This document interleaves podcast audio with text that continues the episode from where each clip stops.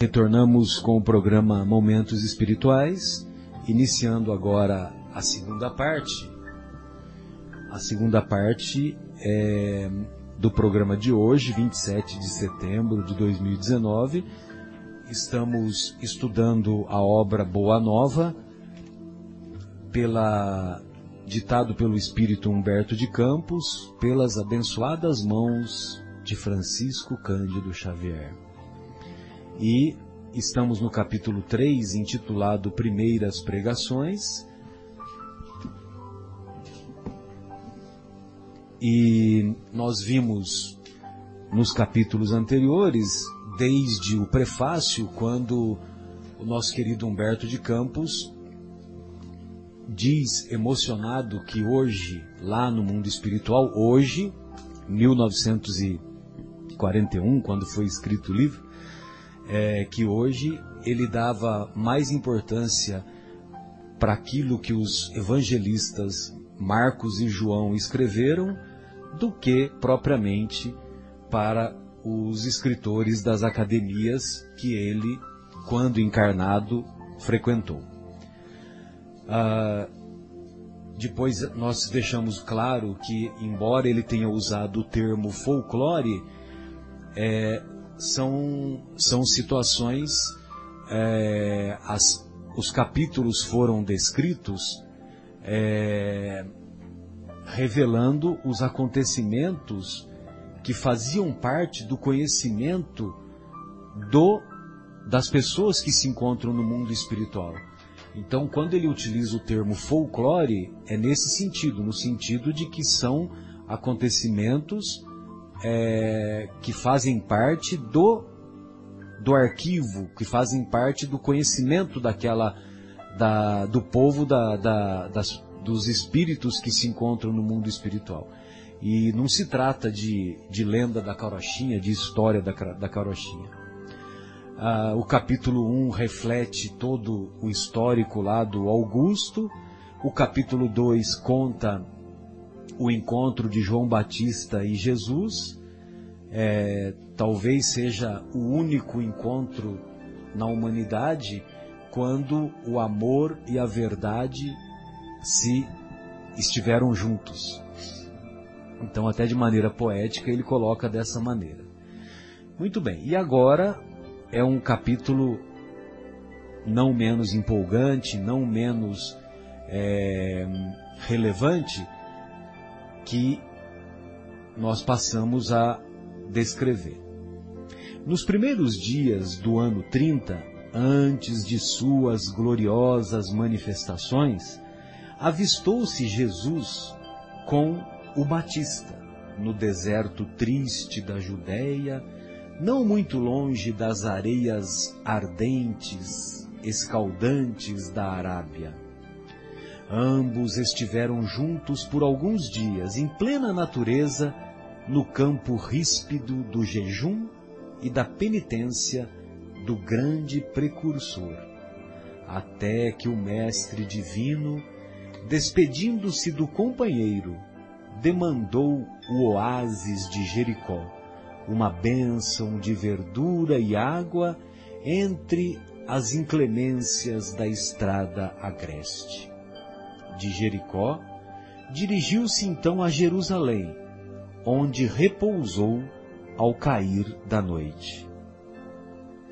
Sentado como um peregrino nas adjacências do templo, Jesus foi notado por um grupo de sacerdotes e pensadores ociosos, que se sentiram atraídos pelos seus traços de formosa originalidade e pelo seu olhar lúcido e profundo.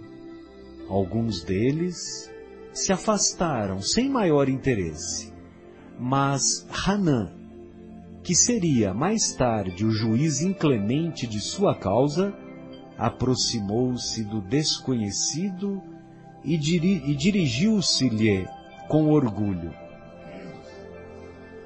Bem, antes de prosseguir o que o, o, que o Hanan vai falar, é, uma coisa que me chamou a atenção é que antes de do mestre começar as suas pregações, ele teve um encontro com o João Batista. E certamente nesse encontro eles devem ter feito algumas combinações, né? Algumas orientações, algumas é, algumas elucidações nesse sentido de, de cada um seguir a sua caminhada. E, e eu me lembro, todos aqui assistimos o filme do Divaldo? Ou, foi, ou só eu que fui assistir duas vezes? Amanhã. Amanhã irei? Amanhã irei. Amanhã irei, vá logo. Amanhã irei. Eu tô, tô anotando para poder cobrar depois, né? A Elise e a Lu irão também. Esse final de semana vocês vão. Vocês já ouviram falar do umbral, alguma coisa assim? Já ouviram falar? Não? Pois não. Marcos já foi? Irei amanhã. Olha, o filme nem, nem parece o, o filme nem parece um filme nacional. É impressionante. É impressionante. Você ri, você chora, você se emociona e você não sabe o que vai acontecer na cena seguinte. É impressionante. O filme é muito bom. E ainda tem algumas colocações da Joana de Ângeles de, de aspecto psicológico, né, de, de psicologia profunda, que você só vai é, perceber depois, né? Quando eu, quando eu fui a segunda vez é que eu fiquei mais atento com isso. Então, o filme é belíssimo e tem um determinado momento que mostra a primeira visita que o Divaldo fez para o Chico, aconselhado pelo espírito Humberto de Campos. Humberto de Campos aconselha o Divaldo, vá procurar o médium Chico Xavier. E na primeira oportunidade que o Divaldo teve, ele foi até Pedro Leopoldo na época. Ainda Pedro Leopoldo. Uberaba é a partir de 59. E isso deu-se no final dos anos 40, alguma coisa assim. E aí o Divaldo é, fala com pro Chico, né? Ai, Chico, eu gostei tanto de ficar aqui. Eu não posso ficar aqui com você? Aí o, o Chico diz: Divaldo, nós somos como dois postes de luz. Nós temos que ficar separados para que a luz possa se espalhar para mais pessoas. Então, você vê que interessante? Então, talvez esse seja. Só estou fazendo uma, uma, uma analogia mal e porcamente, né? Porque o, talvez esse seja um dos motivos, né? Que Jesus desenvolveu a sua missão e o João Batista a missão que lhe confiava. Pois não. Pois não, pois não, pois não. Só... Esquece Lu aí no É, é. Mano, eu, eu queria citar também aqui a palavra. Jesus foi notado por um grupo de sacerdotes e pensadores ociosos, né?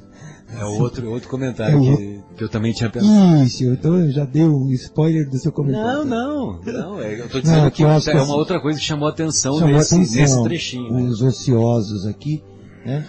Porque eles ali estavam, né, podiam ocupar o tempo fazendo algo produtivo e não estavam, né? Então, os pensadores e sacerdotes e pensadores ociosos. Exatamente.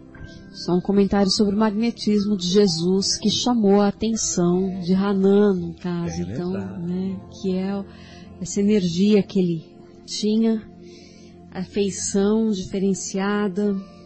Então era esse espírito tão maior, né? É, os outros sacerdotes afastaram-se com indiferença, né? Que ele deixa nas entrelinhas, nas entrelinhas a indiferença. Mas o Hanan não, né? O Hanan foi atraído, né? E ele, mais para frente da história, seria o juiz inclemente, né? Como você sempre gosta de notar também, É. né? de observar isso, né? Ele foi o juiz inclemente. Então está aqui antagonistas, né? Sim. Antagonista não, o Hanan é antagonista, o Jesus não. Exatamente. É o Hanan, o Anás, o Caifás, todos fizeram parte do, do julgamento. E num determinado momento, Caifás diz: alguém tem que morrer. Olha só que interessante. Alguém tem que morrer. Dessa história aqui, alguém tem que morrer. E aí, nesse. Num determinado. Simplesmente porque eles não pensam como. momento, então, eles tinham aquela prática de, de libertar um, um preso na ocasião das, da, da Páscoa. E aí, como o Pilatos ficou em dúvida, né? O que, que ele tinha que fazer, ele ficou indeciso. E essa indecisão é uma outra. É um, também, vamos dizer assim, seria tema de outro programa, né? Outro capítulo. Mas é, nessa. Como, como os sacerdotes perceberam que o Pilatos havia ficado indeciso, por questões políticas, né? evidente, né? Por questões políticas. Porque se ele quisesse, ele poderia libertar Jesus e fim de papo. E outro que poderia libertar Jesus, quem que é? Que nós conhecemos? Quem que poderia libertar Jesus? Que estava lá no meio. Todos lemos há dois mil anos, ou só eu que lido há dois mil anos. Quem era a maior autoridade acima de Pôncio Pilatos que estava lá naqueles dias? O senador Publio Lentulus. Lentulus. O senador Publio Lentulus. E, e, e Jesus já havia curado a filha Flávia. Certo? Jesus já havia curado. E o Publio Lentulus sabia o que estava rolando. Se ele quisesse, ele poderia falar, Pilatos, acaba com essa palhaçada aí. Esse homem não fez nada de errado, para com isso, manda esse povo embora e liberta Jesus e deixa ele levar a vida dele. Que negócio é esse? Curou minha filha, né? Ele poderia falar isso. Curou, curou minha filha. Ele poderia falar isso. Só que na cabeça dele ele não tinha reconhecido que tinha sido ele, né? O orgulho não permitiu que ele Exato. reconhecesse. Exato. A Lívia, a Lívia, a esposa Ela bem que tentou, mas não conseguiu. É, ela e ainda tentou. acabou sendo acusada porque Exato. Aí, A aí- dureza aí do é coração do Públio, do Públio não, não permitiu com que ela deixasse é, claro para ele que foi Jesus que havia do- curado a filha, né? Exatamente. Mas fica aí o convite para todos lerem o romance há dois mil anos, que é um romance belíssimo. Muito bom, muito bom. 50 anos depois, Paulo e Estevão, é, Ave Cristo, Renúncia, todas obras Renúncia você chora do início ao fim. Não, e esses aí estão falando de uma personagem só, né? Que é o, o Públio lá, que é o Emmanuel. Que é o Emmanuel. que é o Emmanuel, exatamente. E hoje é o Emmanuel, exatamente. Muito bem, então aí o diálogo com o Hanan assim se estabelece. Galileu, que fazes na cidade? Passo por Jerusalém buscando a fundação do reino de Deus, exclamou o Cristo com modesta nobreza. Reino de Deus? tornou o sacerdote com acentuada ironia. E que pensas tu venha a ser isso? Esse reino é a obra divina no coração dos homens, esclareceu Jesus com grande serenidade. Olha, aquela, aquela, Definição. aquela definição de sempre, né, Marcelo? Quantas vezes né, a gente precisa falar, porque assim, o que, que é o reino de Deus? São várias passagens, né? O reino de Vai. Deus se apresenta dessa forma. E no fundo é só isso aí. Ainda mais quem falou foi Jesus, né? Então, não, não tenho que duvidar. Eu acho engraçado dessa, desse trecho, até quando eu tava lendo, eu falei, nossa, é, o Hanan é um sacer- sacerdote, né? E ele. E ele fala com tanto espanto, né? Reino de Deus? O que, que é isso? O que, que você quer dizer com isso? Que na época não tinha esse conceito. Porque hoje a gente fala tanto de reino de Deus, reino de Deus no coração, né? Nas nossas atitudes e tal. E na época não tinha esse conceito de reino de Deus, esse termo. E aí aparece então pela primeira vez Jesus falando disso. E dá a definição. A definição é essa: obra divina no coração dos homens. E é uma obra divina espiritual. Não vamos pensar que é material, porque não tem nada a ver com material. Obra divina em tuas mãos, revidou Hanan com uma gargalhada de desprezo. E, continuando as suas observações irônicas, perguntou: Com que contas para levar adiante essa difícil empresa? Quais são os teus seguidores e companheiros?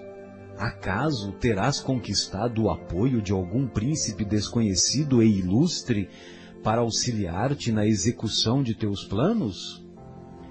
Meus companheiros hão de chegar de todos os lugares, respondeu o mestre com humildade. Meus discípulos virão do setentrião, do meio norte, né? Tem essa passagem, né? Do norte, do sul, de todos os lugares. Sim, observou Hanan, os ignorantes e os tolos estão em toda parte na terra. Certamente que esse representará o material de tua edificação. Entretanto, propões-te realizar uma obra divina e já viste alguma estátua perfeita, modelada em fragmentos de lama? Olha só a ironia que ele lançava na pergunta. Olha só a resposta. Sacerdote, replicou-lhe replicou Jesus com energia serena. Nenhum mármore existe mais puro e mais formoso do que o mármore do sentimento. E nenhum cinzel é superior ao cinzel da boa vontade sincera. Matou a pau, né, Elis? É, não, essa, essa passagem é. É, emocionante. E é, é uma metáfora tão clara. E você vê que o Hanan chega para ele já não quer nem saber, né, o que, que ele tá pensando. Ele já chega Chega, pra... chega chegando com aquela voadora, né? Já chega che- sem querer saber. E aí quando ele como sacerdote vendo alguém ali querendo pregar a palavra de Deus que não seja um sacerdote, que né, uma pessoa do povo, já acha que não, não pode, né? E aí essa, essa resposta a essa altura que Jesus dá é, é de uma sabedoria gigantesca, né?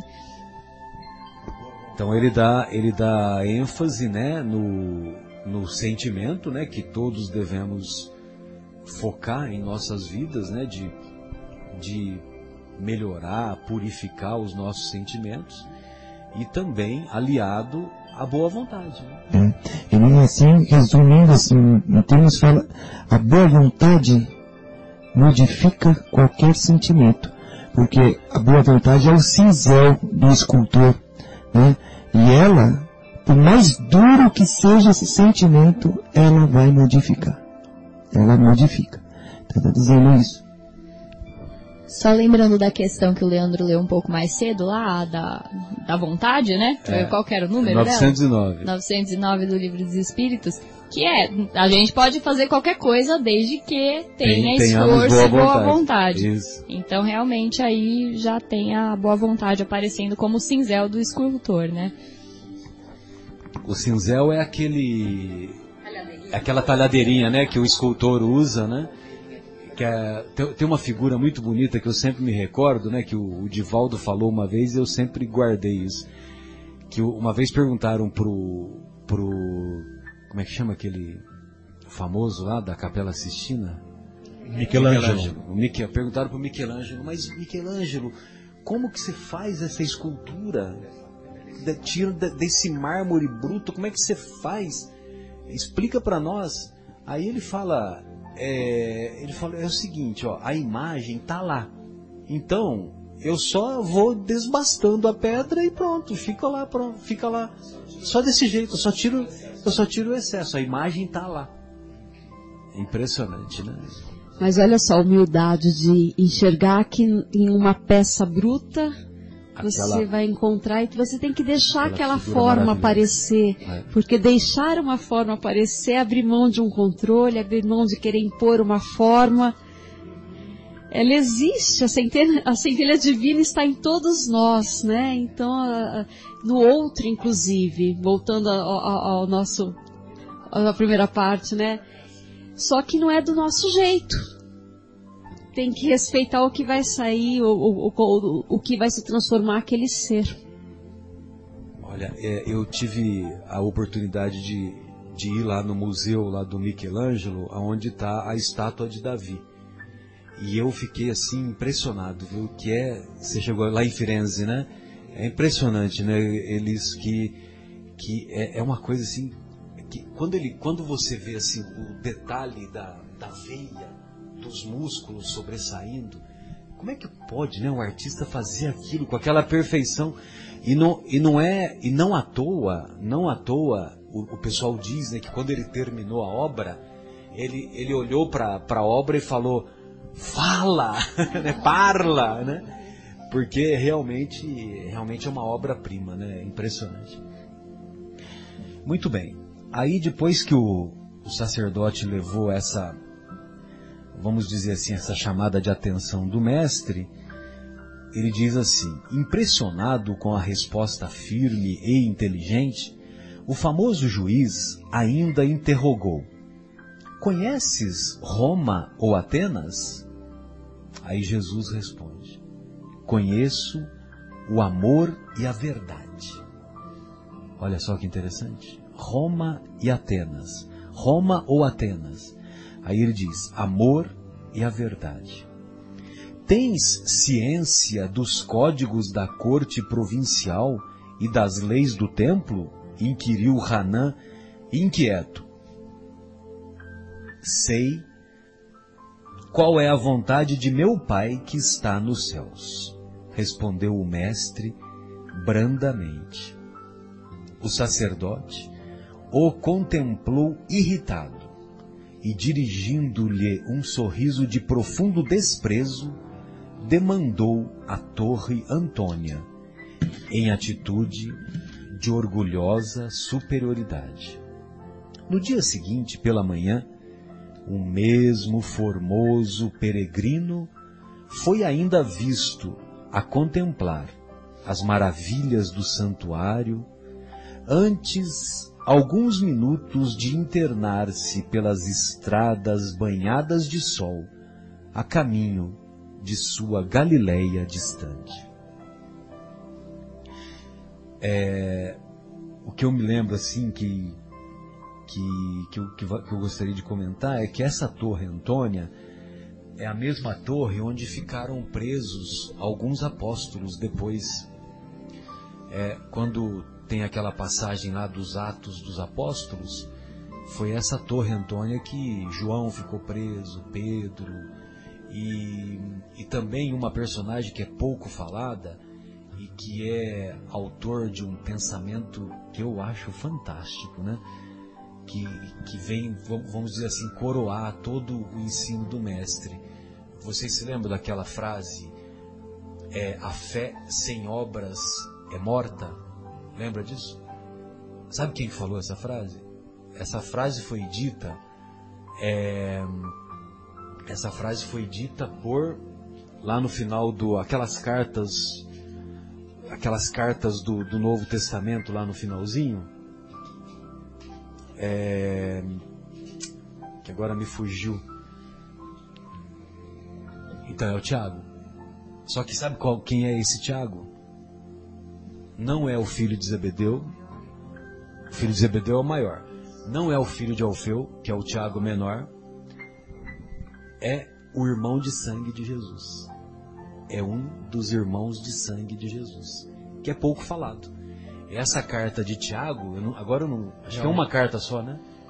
É, são. são é, a fé sem obras é morta. A fé sem obras é morta. É, capítulo 2, é, vai de 14 a 26.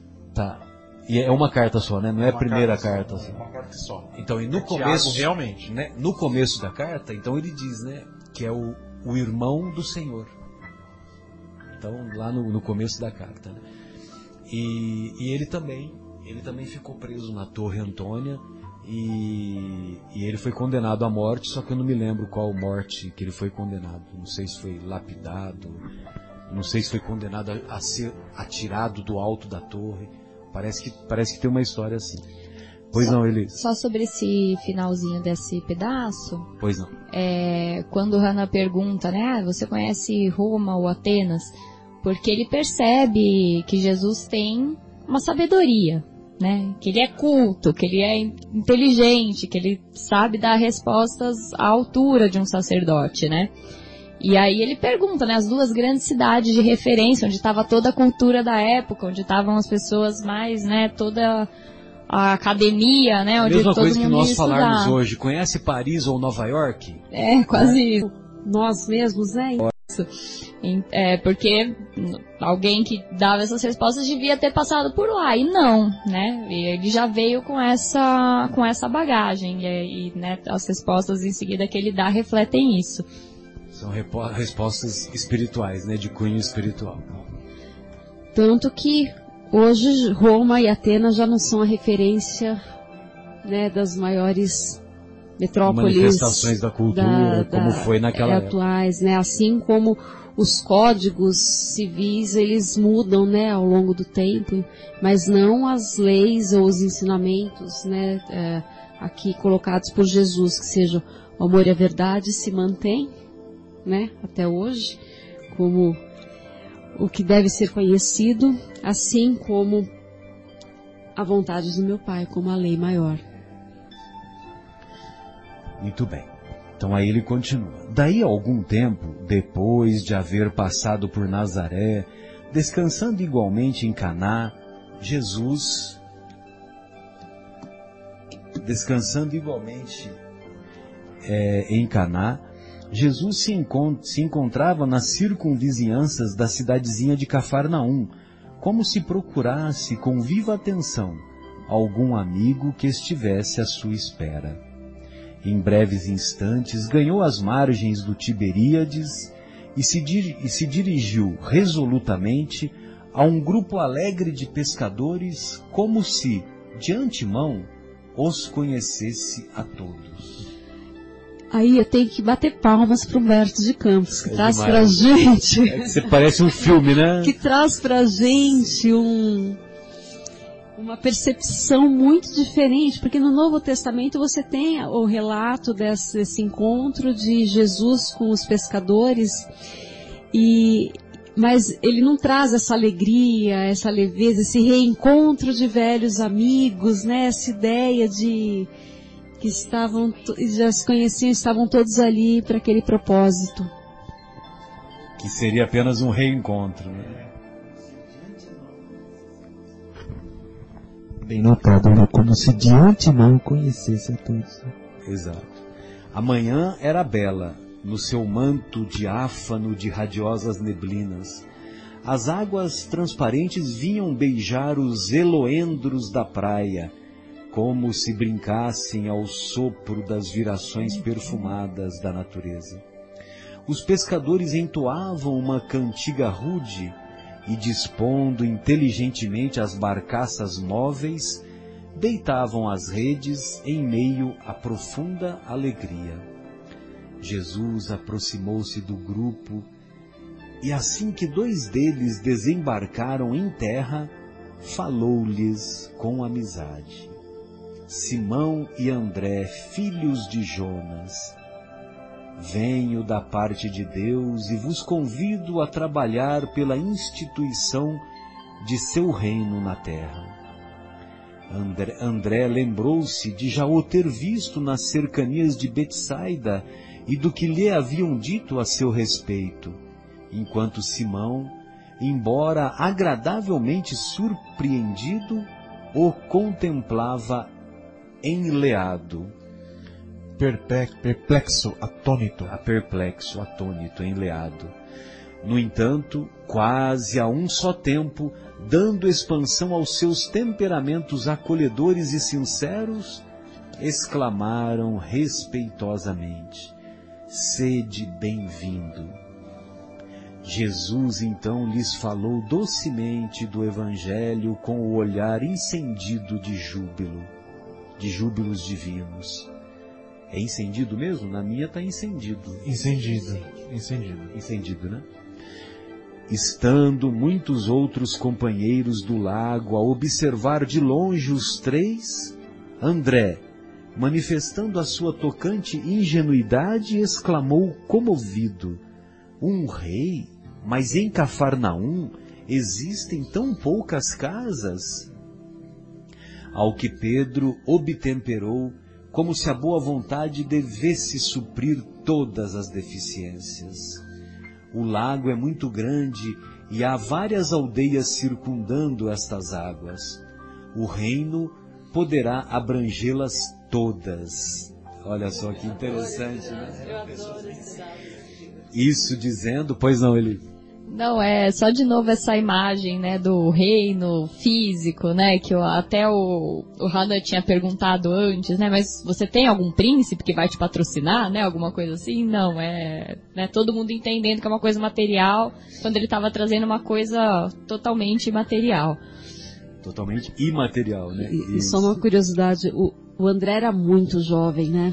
Ele era um adolescente praticamente. Existem né, algumas. Dá a impressão, né? É, dá a impressão que sim. É, que Existem é alguns, alguns estudos que eles le- levantam isso mesmo, que é, Mas o mais jovem era o João. João, né? então André e João, e eles conheciam já é, Je- a figura de Jesus, porque eles eram discípulos de João Batista, né? João Ba- alguns deles Assim, eram. eles é, já seguiam João Batista, É. então eles já tinham acompanhado ali a, Os filhos figura de de Zebedeu Jesus. com certeza eram. Sim.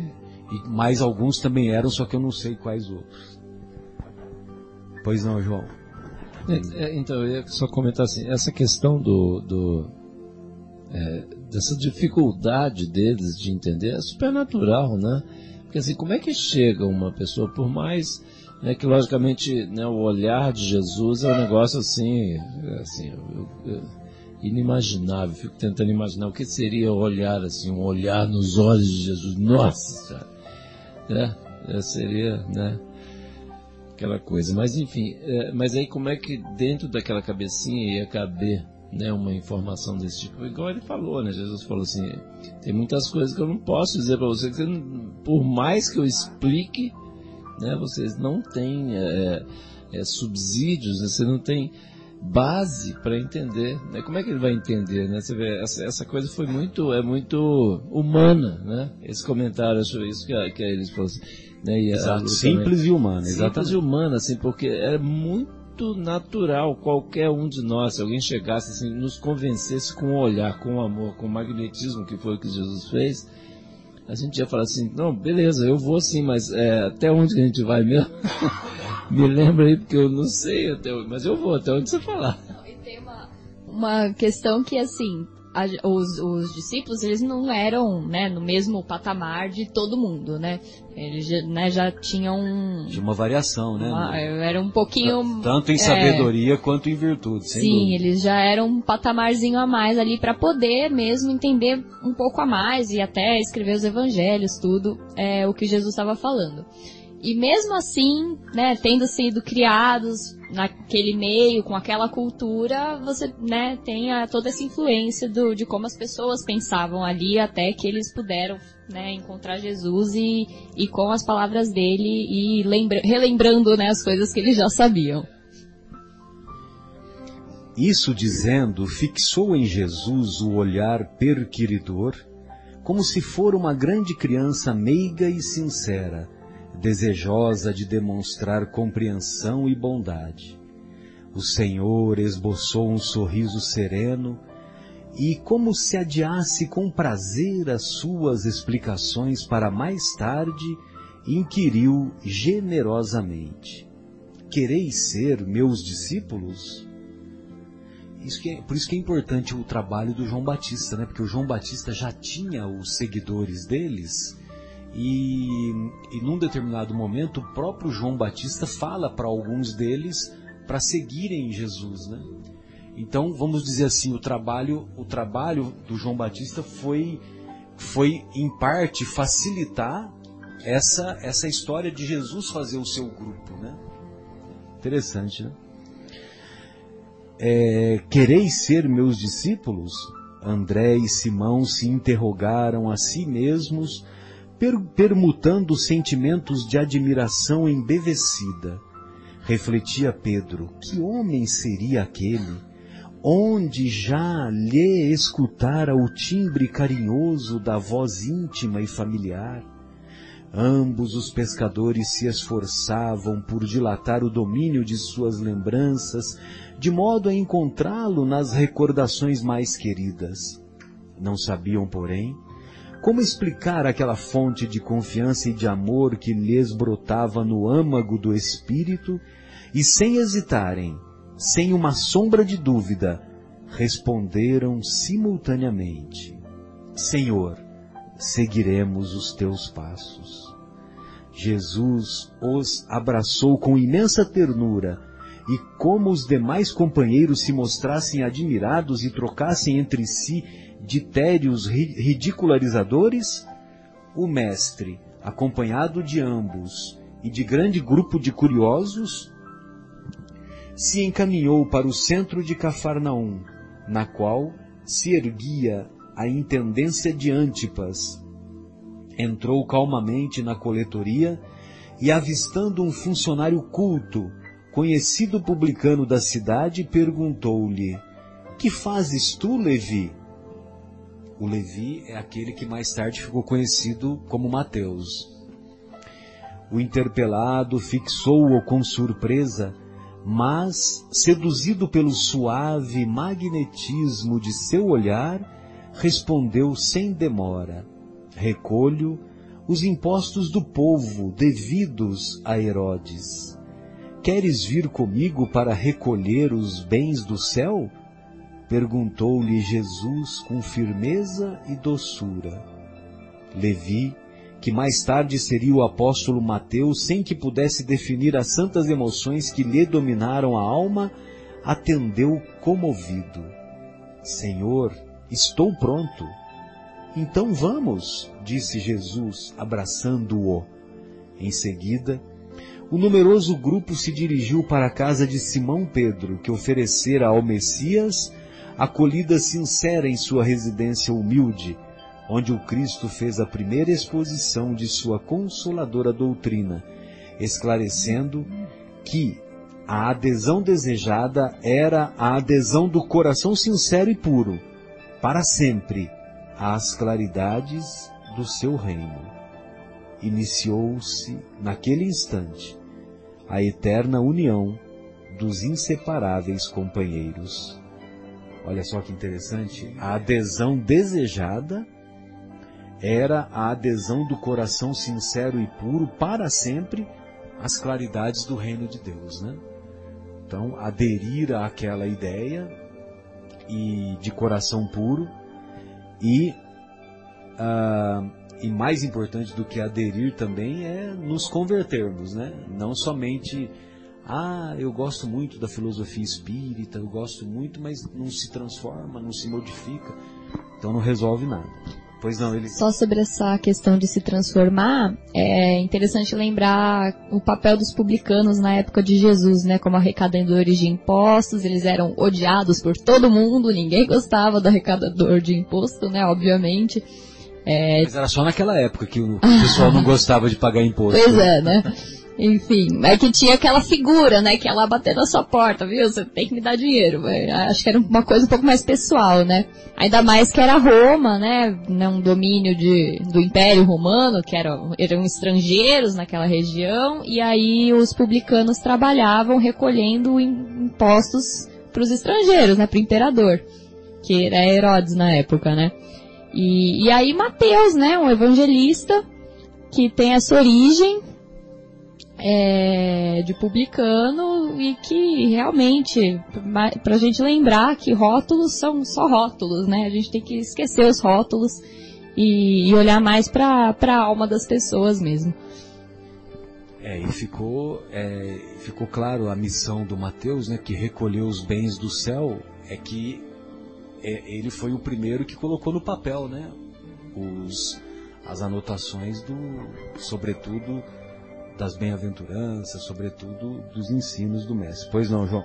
Então, e esse mesmo Mateus aí, né, que a, ele está dizendo aí, publicano, né, que coletor de impostos, que até hoje é mesmo, qualquer coletor de impostos até hoje não é muito bem quisto, né, por nós.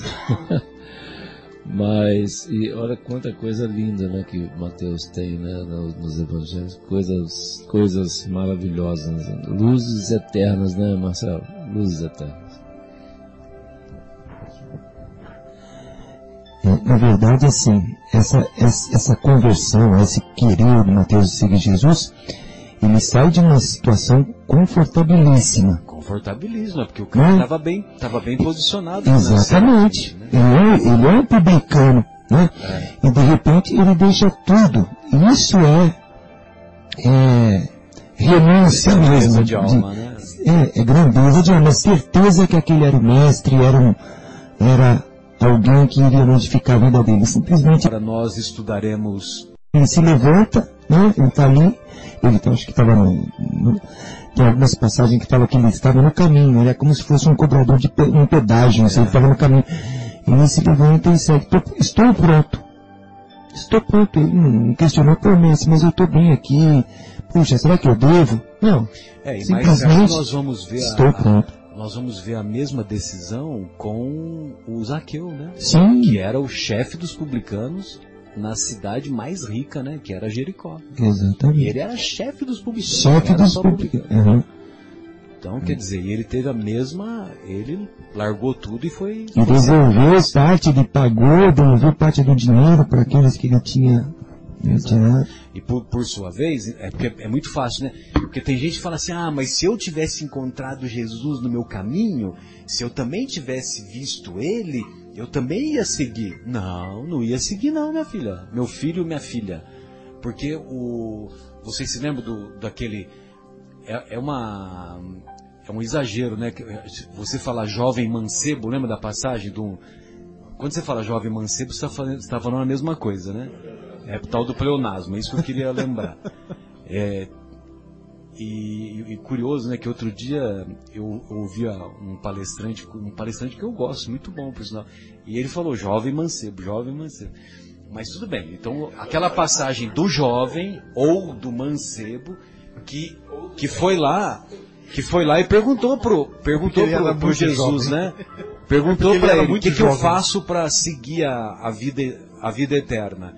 Eu tenho cumprido as leis, tenho cumprido os mandamentos, né?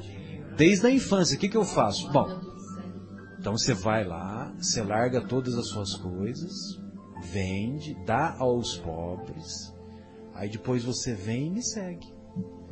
E Marcelo, Marcelo, sabe o que, que ele fez? Até, até ele olhou para o chão e até hoje não voltou.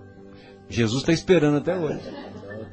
Aquela passagem lá, uma história lá, que depois ele se acidentou lá, enfim. Mas, mas Não, mas aí já são, já, já é outra, já é, é outra, Outra outra referência, né? Que, que, que essa história Não, mas eu, eu, eu, eu tava, agora me veio agora aqui o seguinte, a gente falando isso aqui, né, brincando, a gente precisa, eu gosto de brincar com as, as dificuldades que é para ficar menos difícil. Eu tava lembrando que assim, numa situação dessa, fala assim, ia chegar, convidar, até o Marcelo gosta estava falando aí, será que ia? Não, não ia não, ia pensar assim, fala, ô mestre, dá para aposentar primeiro para depois? Que eu preciso, eu tô faltando, tá, é, porque agora com esse negócio da nova previdência aí que vão, Sem dúvida, sem dúvida.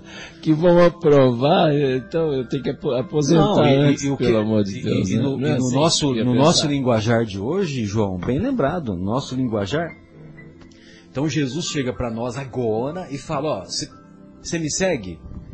Eu tô te convidando para você me seguir. Aí o que, que a gente vai falar para ele? Mas escuta, o que, que eu vou ganhar? Cadê o contrato? O que, que tem férias? Tem décimo terceiro? É. Tem um mês de folga? Como é que a gente vai abastecer o carro? É. Então, quer dizer, sabe, tem, tem que tirar o chapéu para esse pessoal, né? Pelo amor Tem de Deus. Wi-Fi lá?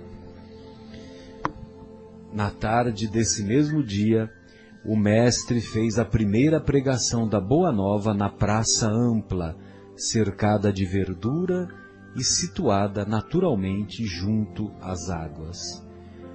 Quem esteve lá na casa do Pedro, lá em Cafarnaum, diz que é bem próximo da, da praia, né? Da, do, do tal do Rio Jordão lá. Oi? Ele era pescador? É, ele era pescador, que era bem próximo. E a casa do, do Pedro era uma casa ampla, não era uma casa pequenininha para os padrões, não. E, na verdade, eh, Pedro morava com a sogra, né? Teoricamente, a casa era da sogra, né? Aliás, dizem as más línguas que, que, que Pedro negou Jesus porque Jesus curou a sogra, né? Mas isso é uma brincadeira que a gente faz, né? Então é é só para descontrair essa brincadeira. É. Muito bem. No céu. Marcelo perdeu 50 pontos agora. É. Não, o pessoal sabe que é para descontar. Brincando, brincando. No céu vibravam harmonias vespertinas, como se a tarde possuísse também uma alma sensível. As árvores vizinhas acenavam os ramos verdes ao vento do crepúsculo, como mãos da natureza que convidassem os homens à celebração daquele, daquele primeiro ágape. Ágape. Ágape. Refeição que os primeiros cristãos faziam em comum. Tá vendo? Eu não sabia que era esse sentido, né? A gente conhece o ágape como outro, O amor, né? o do amor incondicional. Mas olha que bacana, né? E, e que, que maneira poética que ele descreve, né? As aves ariscas pousavam de leve na auscapa, nas, nas alcaparreiras. É um.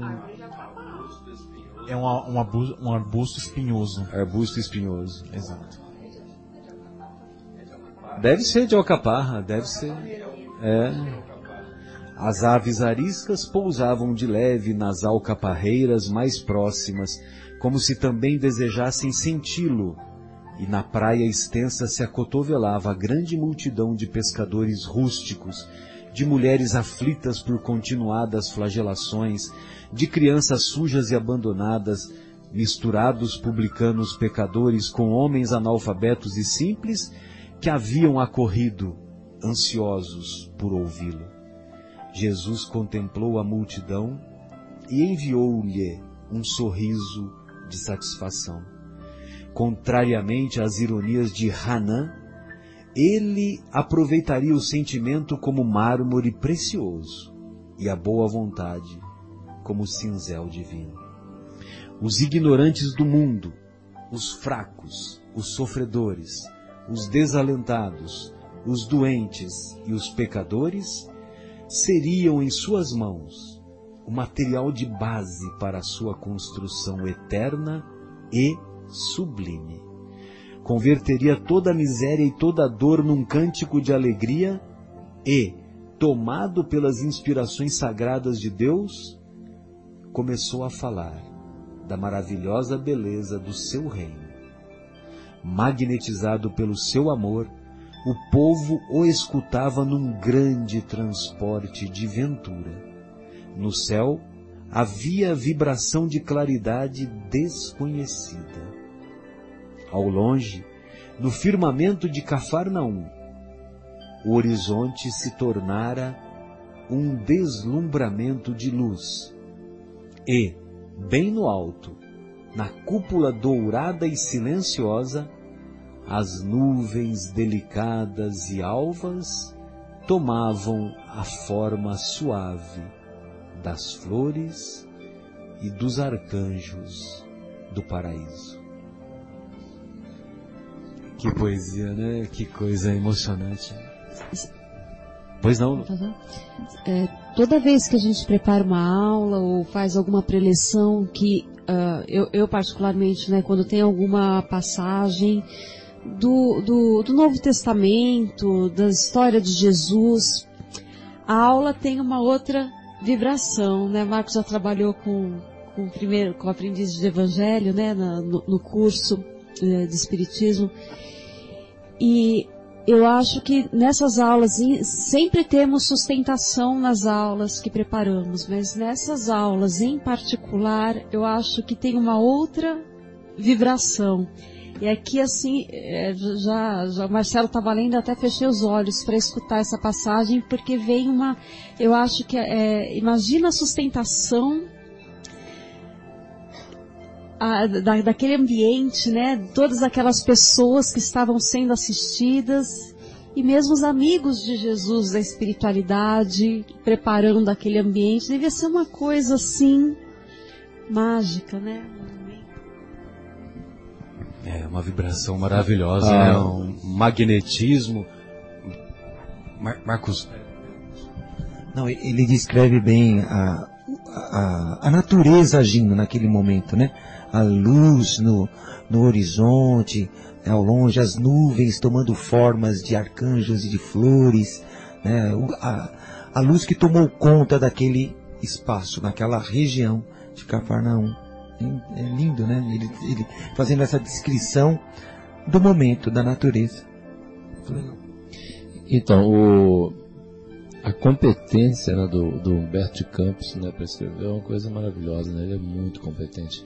E aí a, a dona Marta, que era uma, amiga nossa lá de São Paulo, que era presidente do centro lá que eu frequentava, ela sempre falava assim que é o seguinte, as palavras, isso que a Lu falou, né? As palavras de Jesus, né? Elas soam até hoje, né? Então assim, tipo assim, quando eu vou tomar passe, o pessoal fala assim, ó, agora vamos pensar em Jesus, eu, eu já falei isso outro dia, né? Eu mentalizo Jesus sentado assim numa pedra, assim com a perna cruzada, sentado numa pedra assim, meditando e aí a gente, eu buscando entrar em sintonia com aquela, com aquela frequência da vibração de Jesus ali.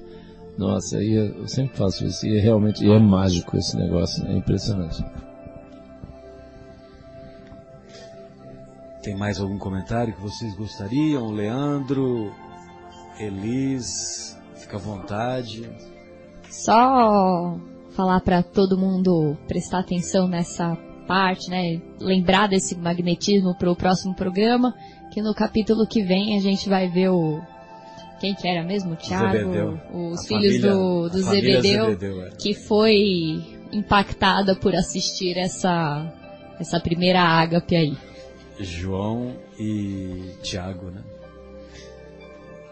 Bem, amigos, então nós vamos nos despedir agradecendo a Deus a oportunidade de restaurarmos aí os nossos sentimentos, restaurarmos as nossas melhores vibrações e pedir que os pedir a Deus e aos benfeitores espirituais que concedam uma semana produtiva não somente a cada um de nós, como também a todos os corações que nos ouviram e que nos ouvirão em qualquer tempo.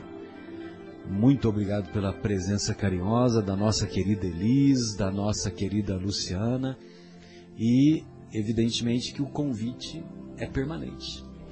E outras ocasiões gostaríamos de desenvolver o tema também para falarmos um pouquinho do trabalho de vocês, né?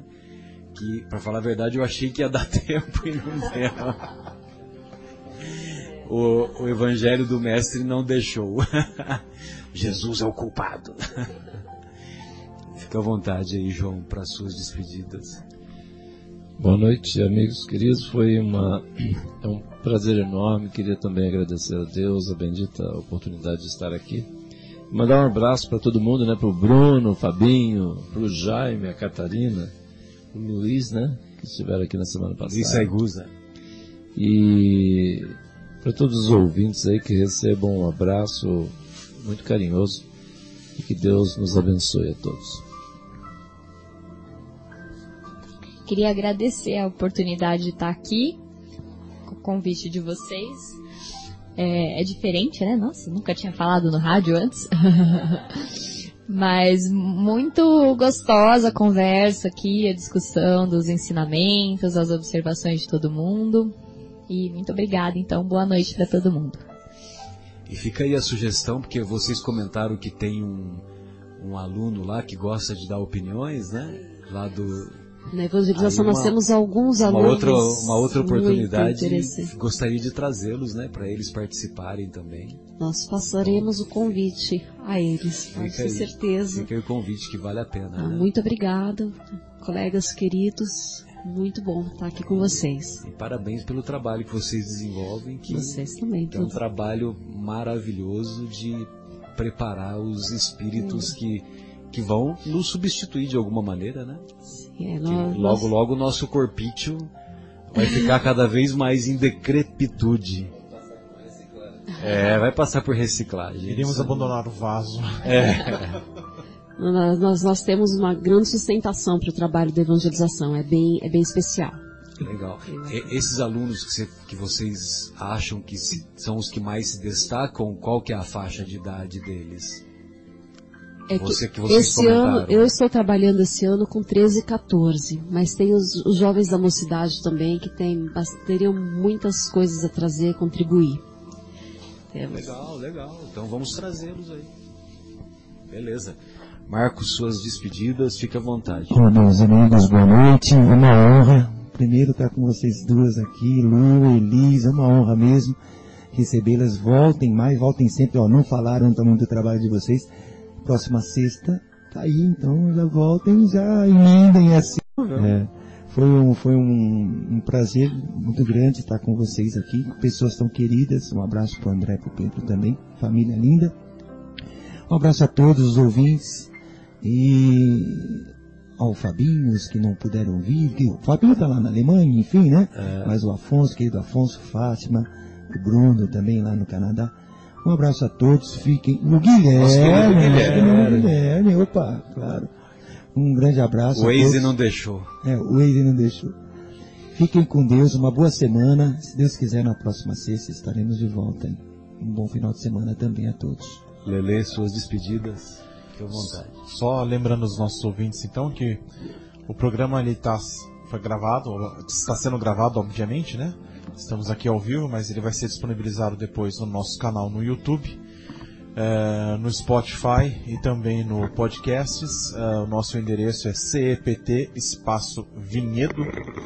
Eh, por favor, assinem o nosso canal no YouTube, assinem os nossos canais tanto no Spotify como no podcast. É muito importante a participação de todos. É uma, uma alegria muito grande quando a gente vê aí o nosso número de, de assinantes, de subscriptions aumentando. A gente fica muito feliz. E agradecendo mais uma vez a Deus, nosso Pai, a oportunidade de estarmos aqui reunidos. Agradecendo a Jesus, nosso irmão maior, pelo seu evangelho, pelos seus ensinamentos. E agradecendo mais uma vez a oportunidade, a espiritualidade amiga que preparou esta casa maravilhosa que é a Rádio Capela para nos receber, os nossos mentores espirituais que nos trouxeram até aqui, pedindo a eles que nos ajudem a manter o equilíbrio para esse final de semana e a semana que virá. Um grande abraço a todos e até o próximo programa. Tchau, tchau.